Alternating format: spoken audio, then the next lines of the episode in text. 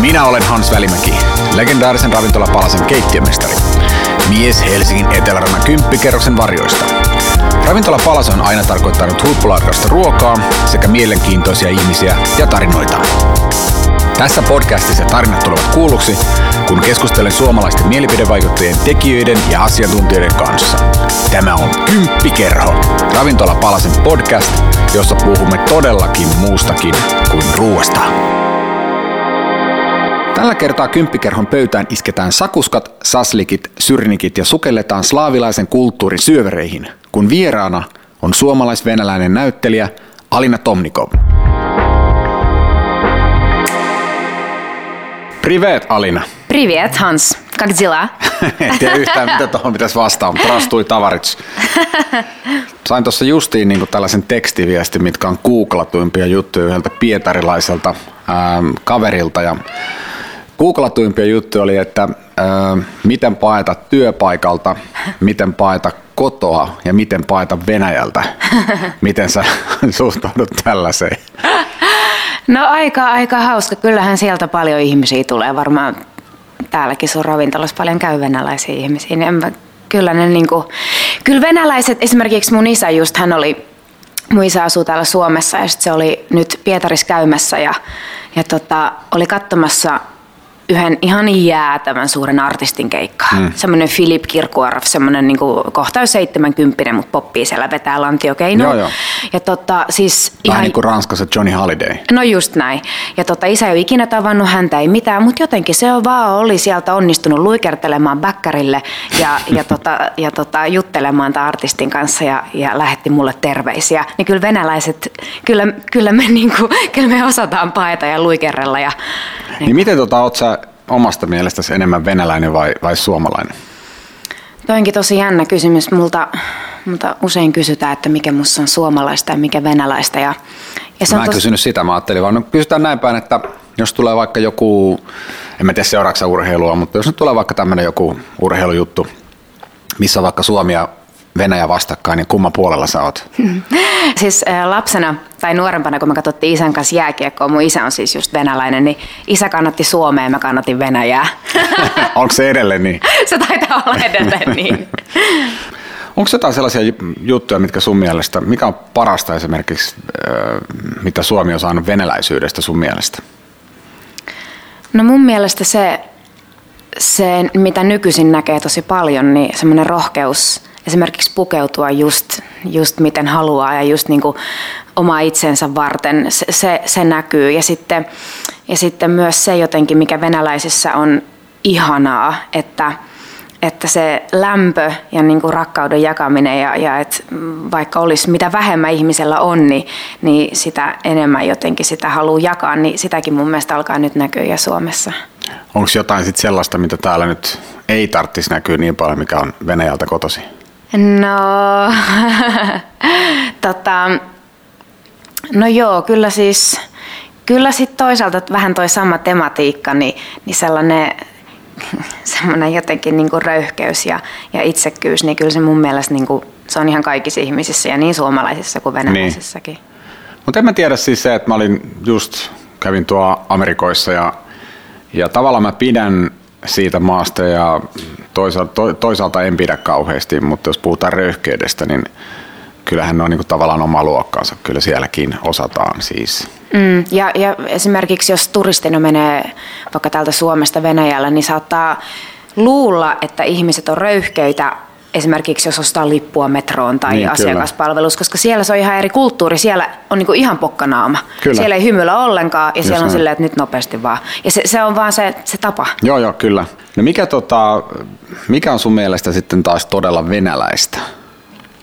Mm, no esimerkiksi... Äh, No nyt kun mä tulin tänne, no mä itse asiassa ostin sulle tämmöisen yhden postikortin. Koska, Oikeesti? Joo, mä kävin kaupassa ja sitten jotenkin sä vaan tulit mieleeni tästä tässä lukee, tässä on tämmöinen leijonan kuva, ja tässä lukee My creativity is my sun, my desk is my beach. Cool, tämä on, tää on tosi hieno. niin tietyllä lailla se, että mikä jotenkin musta tuntuu, että on tullut mulle niin kuin lapsuudesta se semmoinen, että aina jos menee jonnekin tai tapaa uuden ihmisen, niin se jotenkin sinne haluaa niin kuin, tuoda jotain, tai jos menee kylään, niin aina haluaa viedä kukkia tai suklaata tai jotain, tai sitten jos itselle tulee joku kylään, niin, niin sitten aina, aina niin kuin, hei, haluaisit sä vaikka ottaa tämän mun lasin viemiseksi kotiin? Se on, se on väl, oikeasti välillä Venäjällä tulee semmoisia tosi hassuja tilanteita, että meet jonnekin tutuille käymään, joilla on vaikka tosi vähän rahaa, mm. ja sitten sitten kun sä oot sieltä lähöstä, niin he, lähössä, niin he vaikka tarjoaa, että hei, haluaisit sä tämän heidän maalauksen tai kotiin. Ja sitten sit siinä on aina se linja, se raja, että jos mä en ota sitä vastaan, onko mä röyhkeä. Jos mä otan sen vastaan, niin onko se sitkää sit hyvä. Niin, tiedän, siinä on aina se omat puolensa, mutta toisaalta niin yksi, yksi mun kaveri sanoi, että aina kun tapaa jonkun ensimmäistä kertaa, niin Tämä on tämä vanha, vanha viisaus, mutta se, että ei pitäisi oikeastaan koskaan mennä niin kuin kahta kättä heiluttaa. Ei kylään eikä tapaan toista ihmistä. Et varsinkin se käytetään samaa myöskin, että kannattaa käyttää samaa kikkaa jossain liikenneuvotteluissa tai menee, menee ihan mihin tahansa. Ne vielä sitten sille miettiä, että kelle mä voisin antaa siellä jonkun lahjan, niin jää semmoinen muistijälki. Niin, niinpä. Ja just niin kuin jossain Suomessa, niin se on hyvin, hyvin tavanomaista, että mennään jonnekin, jos nyt puhutaan palaveriin, niin ensimmäistä kertaa tapaa ihmisiä, että itse teen sen niin kuin 99,9 prosenttisesti ja kahta kättä heilutaan enää kaivaan sinne, mutta jos sinne mm-hmm. veiskin jotain, mä yritän aina pitää se mielessä, niin se olisi tota, se, siitä heidän jengille hyvä mieli kuitenkin. Niin. Tai ehkä sille yhdelle tyypille, muut sitten on siellä kateellisena vieressä. Että. Mitä toi nyt yrittää? Niin, nyt, niin, nyt se yrittää jotain. Sun isä on venäläinen ja äiti suomalainen, niin miten nämä kaksi kulttuuria näkyy sussa itsessäsi? Onko jotenkin saanut kuulla sitten joskus ulkopuolisilta? Joo, tai no se on vaihellut aina se mm, niin kuin iän mukaan, että lapsena, lapsena mua aika paljon kiusattiin, kiusattiin sen takia mä oon Keravalta kotoisin ja mun isä äiti asuu edelleen siellä eri osoitteissa kyllä, mutta siihen aikaan tota, 90-luvun alussa, kun mä siellä hilluin ala-asteella, niin ei, ei siellä ollut samalla tavalla niin kuin venäläisiä kuin nyt esimerkiksi siellä niin. asuu. Ja, ja se, että mun isä, mun isä oli silloin mun mielestä on yhä maailman komein mies. Sillä oli siihen aikaan semmoinen musta paksu tukka silleen geelillä vedetty taakse. Ja, ja Kumpa mäkin auto. voisi. Kumpa säkin voisit. Mutta sä voit pröystellä sun parralla, sitä niin mun isällä ei kasva. Okay. okay. Ja tota, niin, niin mä ymmärrän toisaalta, että se oli tosi ehkä outoa ja pelottavaakin, että, että me puhuttiin jotain outoa kieltä ja, ja, ja sitten mä olin semmoinen aika hiljainen ja kiltti, niin sitten mua oli helppo sitten niin vähän höykyttää. Niin niin se on muuten jännä, että yleensä lapset, varsinkin ne, jotka on hiljaisia, niitä ruvetaan kiusaa jostain syystä. Niinpä. Ja jotenkin... Nehän pitäisi ottaa mukaan. Just nimenomaan. Niin. Ja sitten tietyllä lailla ei lapselle voi, ei lapselta voi vaatia sitä, että hei, että, että jos sua kiusataan, niin, äh, niin kuin, mistä nykyään tosi paljon puhutaan, että, että tai kukaan muu niin kuin aikuisella, kukaan muu ei voi asettaa sulle sun rajoja kuin sinä itse. Se on just näin. Ja sä itse määrittelet, miten sua kohtaa voi käyttäytyä, mutta lapsella se on niin kuin eri asia. Mm. Mutta silti vaikka mua miten kiusattiin, niin mä, mä, mä olin ylpeä siitä. Mä, mä tykkäsin siitä mun isän ja meidän salakielestä ja ja tota, sitten se olikin jännä, että mitä vanhemmaksi mä tulin, niin sitä enemmän mulle ihmiset sitä taas puhui ihan päinvastaisesti, että se on rikkaus ja, hmm. ja suuri lahja. Kyllä. Ja, ja, tota, ja mä juttelen päivittäin mun isän kanssa. Eniten me lähetetään WhatsApp-ääniviestejä. Oikeasti? Joo, ja, sitten, ja mä nykyisin, siis, kun, siis mä puhun sitä täydellisesti ja ihan niin kuin näin, mutta mä kirjoitan ihan hirveän hitaasti. Niinkö? Siis, joo, jos mun pitäisi kirjoittaa sulle venäjäksi, no moihan sitten miten menee, että mitä sun tänään listalla mä tulisin perheinen syömään. niin mun meni siihen 15 minuuttia, koska kun mä en lö- jos mä saan vapaalla kädellä kirjoittaa venäjää, menee nopeasti, mutta sitten kun pitää löytää ne näppäimistä. Pienet nappulat, niin. Niin, niin, niin tota, mä käytän ääniviestä tai sitten mä sanellen mun puhelimella ja se kirjoittaa mun puolesta. Onko se ikinä joutunut häpeä missään tilanteessa sun venäläisyyttä tai sitten vastaavasti suomalaisuutta? No mä olin tuossa viime, viime syksyllä, viime syksynä kuvattiin semmoista Alina idässä TV-sarjaa ja mä reissasin siellä sen tiimoiltani ympäri Itä-Eurooppaa. Ja mä kävin siis Ukrainassa Kiovassa, Ukrainan pääkaupungissa. Ja siellä on siis nyt tosi niin kuin haastavat välit Venäjään. Mm. ja, ja siellä – mä en ole ikinä aikaisemmin kokenut, paitsi silloin lapsuudessasi kerraamalla, niin sitä, että, että kun mä puhuin Venäjää, mm. niin mua ei haluttu palvella, mua katsottiin niin kuin vihamielisesti ja, ja sitten kun sä oot siinä niin kuin, sen ympäröimänä, että, että Ukraina on hyvä ja Venäjä tekee meille pahaa. Ja, ja yllättäen se, että mä puhuin Venäjää, määritteli mut poliittisesti, niin silloin mä koin sellaisia, että esimerkiksi kun menin ruokakauppaan, kaikki puhuu siellä Venäjää, kaikki mm, se on niin kuin jopa paremmin kuin Ukrainaa. Niin, niin mä en niin kuin, Siis mä en jotenkin, mä en kehannut niin sanoa niin moi ja terve. Ja Heititkö sä englantia sitten? Mä, mä heitin englanniksi, mutta siellä ei hirveästi puhuta niin, niin. englantia, niin se oli sitä viittomakieltä. Ja, ja mitä kovempaa huutaa, niin sitä paremmin tulee ymmärretyksi. ja sitten, niin, no kyllä nyt kun mä oon siellä Venäjällä töitä tehnyt, niin, niin kyllä siellä niin kuin ekat kommentit on silleen, joo joo, että te kyllä ryyppäätte ja ja, perus. Ja, perus, just näitä perus. Että niin. silloin vähän, että no kyllä Suomessa on vähän muutakin. Tämä on Kymppikerho. Alina Tomnikova, sä oot lahjakas näyttelijä. Tomnikova, toi oli kiinnostava. Miten sä laustaa? No, Tomnikov. No, mutta siis, mut toi kertoo vaan siitä, että sä oot tosi perehtynyt, koska jos mä asuisin Venäjällä, mä mm. olisin Tomnikova. Kato, se kertoo just näin. Että Kun just näin. Täällä, täällähän se lukee Alina Tomnikova, mutta mä sanoisin Alina Tomnikova. Niin kuin automaattisesti. Mä oon tosi pahoillani siitä. Eikö se on ihan sika hyvä? Alina, sä oot lahjakas näyttelijä, jolla on ura kiihkeimmillään. Miten tuotannot eroaa sun mielestä Venäjällä ja Suomessa vai eroako ne mitenkään? No mun mielestä ne eroa hyvin paljon ja mulla on siis paljon enemmän kokemusta Suomessa tuotannoista vielä tällä hetkellä kuin Venäjällä, mutta mun oman kokemuksen pohjalta Suomessa niin näyttelijällä on paljon enemmän vastuuta. Sä, sun täytyy olla jossakin tiettyyn aikaan mm. ja, ja sun täytyy huolehtia ja kantaa itse vastuu itsestäsi.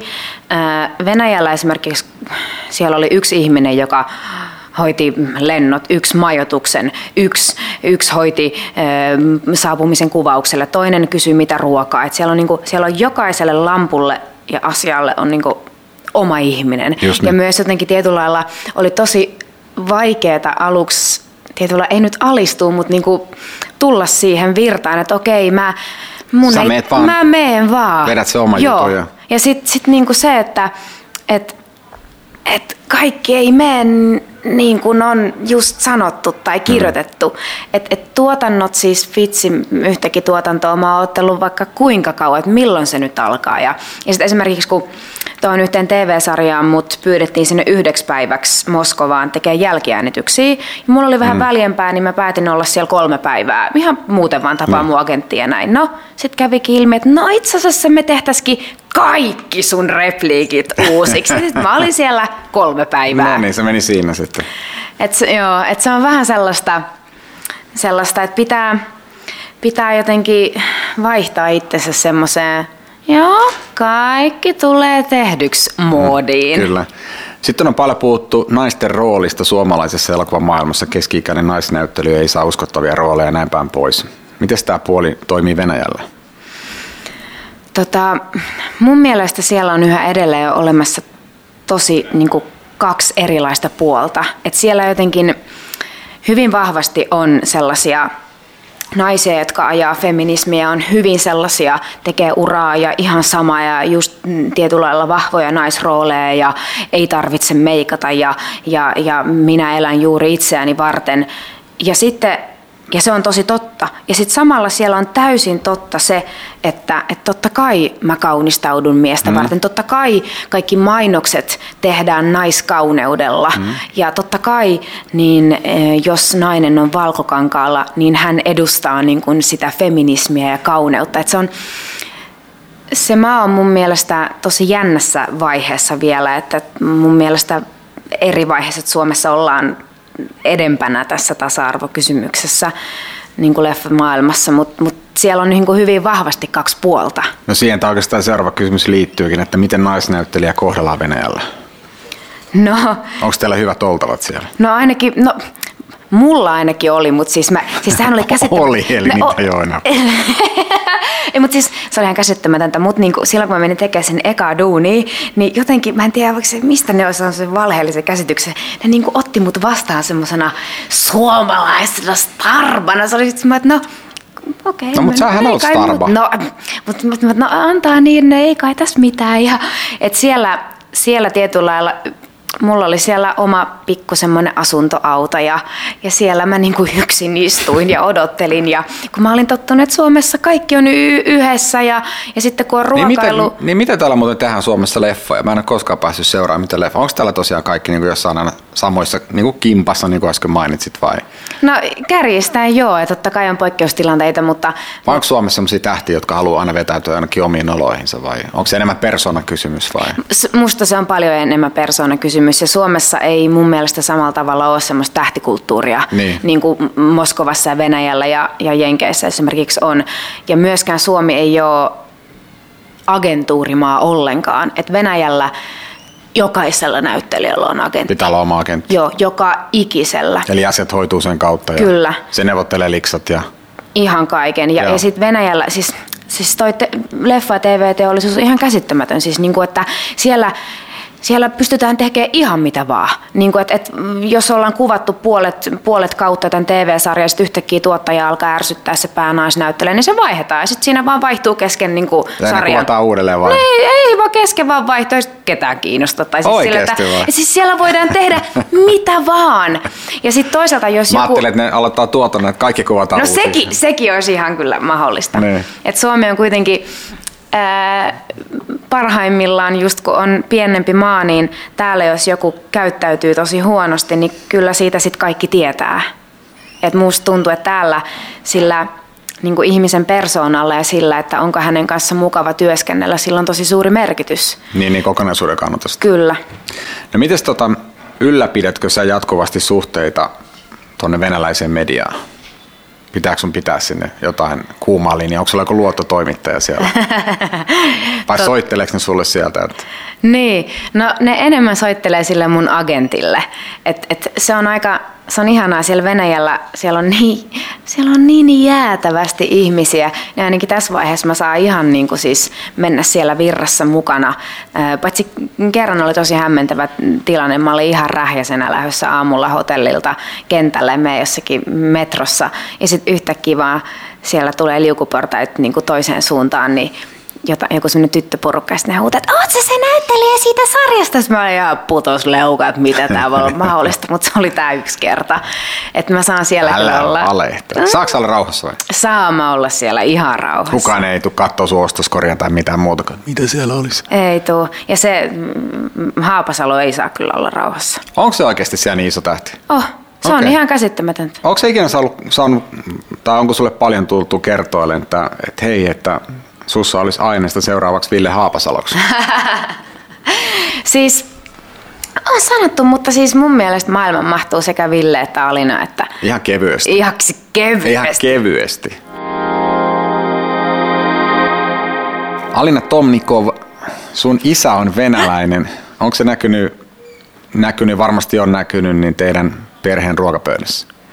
No on. Ja siis myös on tämmöinen sattuma, että mun isä on siis ollut aina se, joka tekee ruokaa. Niin kuin aina. Mutta sehän on niin kuin, jos ajatellaan tämmöisiä niin kuin klassisia machokulttuureita meidän mielestä, mitä on niin kuin Välimeren maat mm. ja Etelä-Amerikan maat, niin siellä harvoin niin kuin miehet tekee safkaa. Se on totta. Mutta sitten jos ajatellaan oikeita machokulttuureita, mikä mun mielestä esimerkiksi Venäjä on, siis ihan oikea tämmöinen perinteinen machokulttuuri, niin siihen taas miehetkin, miehetkin tekee paljon ruokaa ja ja se on niin kuin, ja ylipäätään niin kuin vanhoissa kulttuureissa niin, niin tota, miehetkin tekee ruokaa. Mm. Niin minkälaista ruokaa Onko, teillä joku, onko sun isällä joku bravuuri vai, vai tota, no tekeekö mun, se niin kuin laidasta laitaa? No mun isällä on monta bravuuria. Siis mun isähän on hyvin, se, hän on kasvanut periaatteessa ilman, ilman isää, että hän, hänet kasvatti äiti ja sitten oma mummo ja sitten syntyi vielä myöhemmin pikkusisko. Kyllähän kaikki miehet ne on äidin kasvattamia. On totta kai.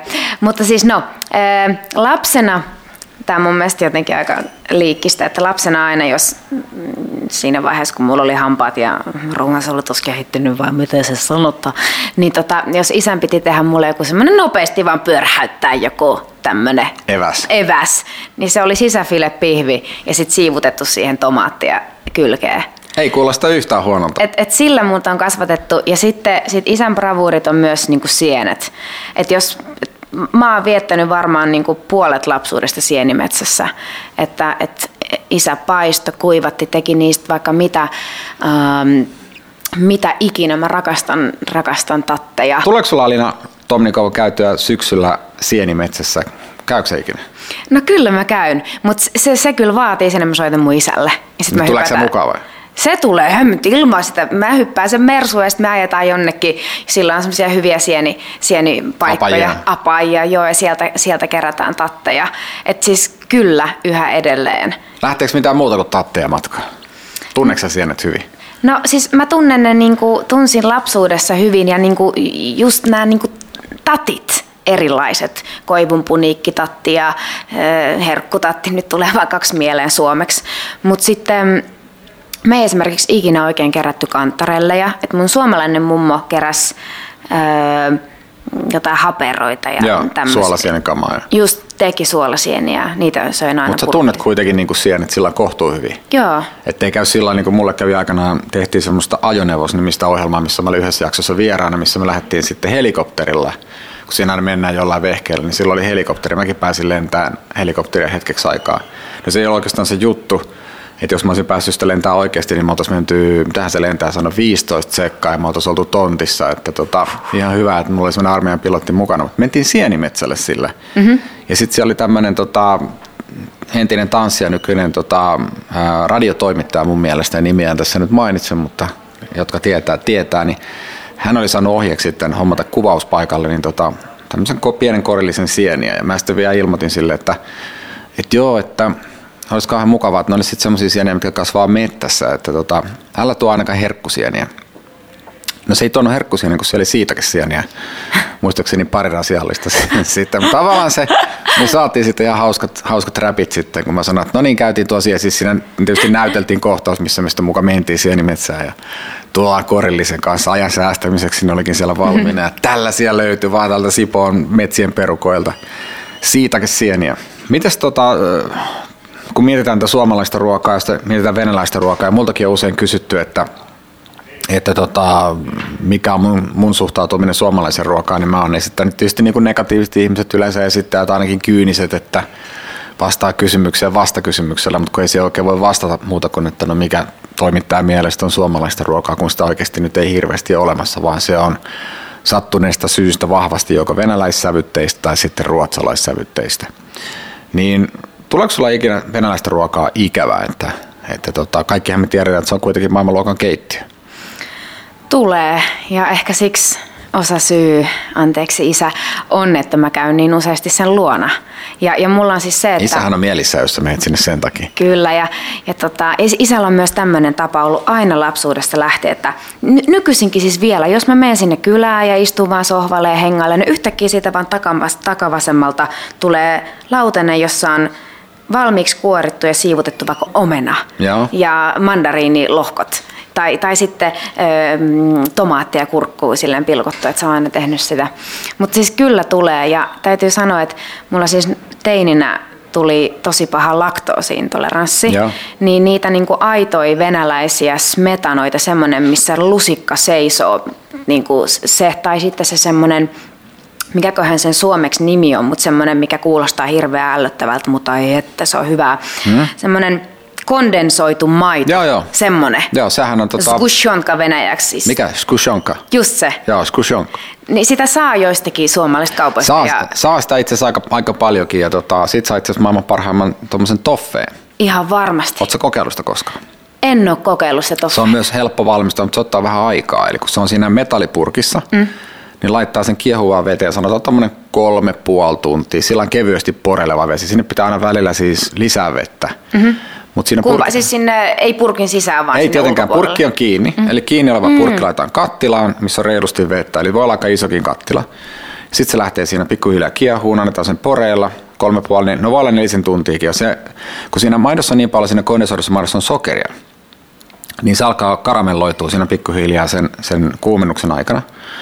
Ja sitten se otetaan vaan sitä vedestä pois, sanotaan kolme puoli neljä tuntia pois, voi laittaa jääkaappiin. Eli tämä voi tehdä vaikka kuukautta ennen kuin alat sitten syömään. Se, että kun alat syömään, niks naks purkki auki, niin se on semmoista niinku lohkeavaa toffeeta, missä on niinku sellainen maidon, maidon maku. Se on, aika, se on Ai maailman helpointa, vitsi. tosi hyvä Kiitos, mä, mä kokeilen. ja helppo tehdä. Ja me ollaan sanottukin, että se on ehkä yksi maailman, maailmanhistorian hienoimmista keksinnöistä, kondenssimaito. Kyllä. Jotenkin, kun siitä tehdään tämmöinen toffee. Teekö sä itse ruokaa paljon? Tota, täytyy myöntää, että nyt tässä alkuvuodesta mä en ole ikinä tehnyt niin vähän ruokaa kuin nyt. Mä oon syönyt... Miksi? Ku, mä oon syönyt koko ajan kuvauspaikoilla tai sitten niin kuin vaan jossakin ravintoloissa. Myös, eh, tämä on mulle tosi uutta, että mä oon vasta nyt niin kuin viimeisen vuoden aikana alkanut oikeasti syödä ravintoloissa. Et okay. sitä ennen mä oon jotenkin... Mä oon niin kuin, Oot karsastanut niin. niin, tai ei karsastanut, vaan jotenkin mä en ole vaan käynyt. Mutta mun bravuuri, yksi bravuureista on tota, toi korvapuusti. Siinä yhdistyy se, että sun täytyy vähän niin kuin näppituntumalla, tai en mä nyt mitään mittailla, kuinka paljon sokeria, kanelia ja... Kannattaisi. No eipä kannata, kun hyvä tulla. se kannattaa. silloin, kun, mutta silloin kun sulle tulee oikeasti hyvä, mm. niin sit, jos sä kirjoitat ne ylös, niin se tulee ensi kerrallakin hyvä. No se on kyllä totta. Se on siinä se, se on juttu. Totta. Ja leivonta erityisesti, se on niin tarkkaa puuhaa, että Mä sanon aina niin kaikille, jotka on intohimoisia leipu, mm. leipureita. Se on oikeastaan niin kuin toi, siis kun mulla on itsellä konditorin koulutus ja, ja tota, mä en siis tässä keuli mitään, mullahan meni sitten, mä tein tota aikanaan ravintoloissa melkein pelkästään niin kuin kylmiä hommia ja sokeriveistoksia ja kaikenlaista. Niin mä itse asiassa hermostuin siihen saamarin mittaamiseen ja mä otin koko ajan jotenkin vaakojen ja yleensä vaakojen kanssa mittaatiin lämpötiloja, mitkä on jauhon lämpötilat ja se oli tavallaan niin pitkälle vietyä. Ja mulla tuli niin hirveä kupla otsaan sitten kerran. Me tultiin jonkun kesäloman jälkeen, että meikä ruiski siellä jotkut suklaat ja soosit seinille. Ja mä sanoin, että saatana, että mä lähden nyt tuonne lämpöiseen keittiöön. Enkä oikeastaan, en ole kaivannut kertaakaan kylmään keittiöön. Siis mm. mä tein kanssa tota korvapuustia, mutta mä tein sitä aina niin kuin sitten desimitoilla, mutta siihenkin on kuitenkin so, joo. Mutta mä, mä, siis uskon sua ja jotenkin, mä en tiedä, ehkä mä teen sitä just silleen vaan kerran vuodessa, että mulla on aina aloittelijan tuuri, sama kuin biljardissa. Okay. Et jos me nyt lähettäisiin pelaa biljardiin, mä voittaisin voittaisin sut saman tien. Kaikki voittaa mut biljardissa. Okei. Okay. Siis ihan kaikki. No mä, si- mä oon niin huono piliksessä. No siis mäkin oon ihan umpisurkea, mutta aina kun mä pelaan ekaa kertaa mä voitan ja sit se on niinku, sitten ei enää tule mitään. Niin ehkä siinä on se, mutta jotenkin siinä korvapuustissa siinä saa vähän jotenkin kuitenkin käyttää sitä jotenkin luovuutta, näin mä koen, mutta sitten siinä pitää olla, mä oon tosi pikkutarkka ihminen, niin mä haluan, että ne on ihan tosi täydellisen näköisiä mm-hmm. ja hyvin rullalla ja silleen tiiviitä paketteja, niin jotenkin siinä niin kuin yhdistyy mun mielestä mun niin kuin luonteen kaksi puolta hirveän syvä analyysi korvapuustista, mutta joku sellainen niin kuin sydämellinen heittäytyminen ja sitten niin kuin tarkkuus. Sehän on ruoanlaitto on aika pitkälti tuossa, miten äsken tiivistit. Kiitos Alina Tomnikova, että pääsit tänne Kymppikerhoon. Kiitoksia. Kiitos. Tämä on Kymppikerho.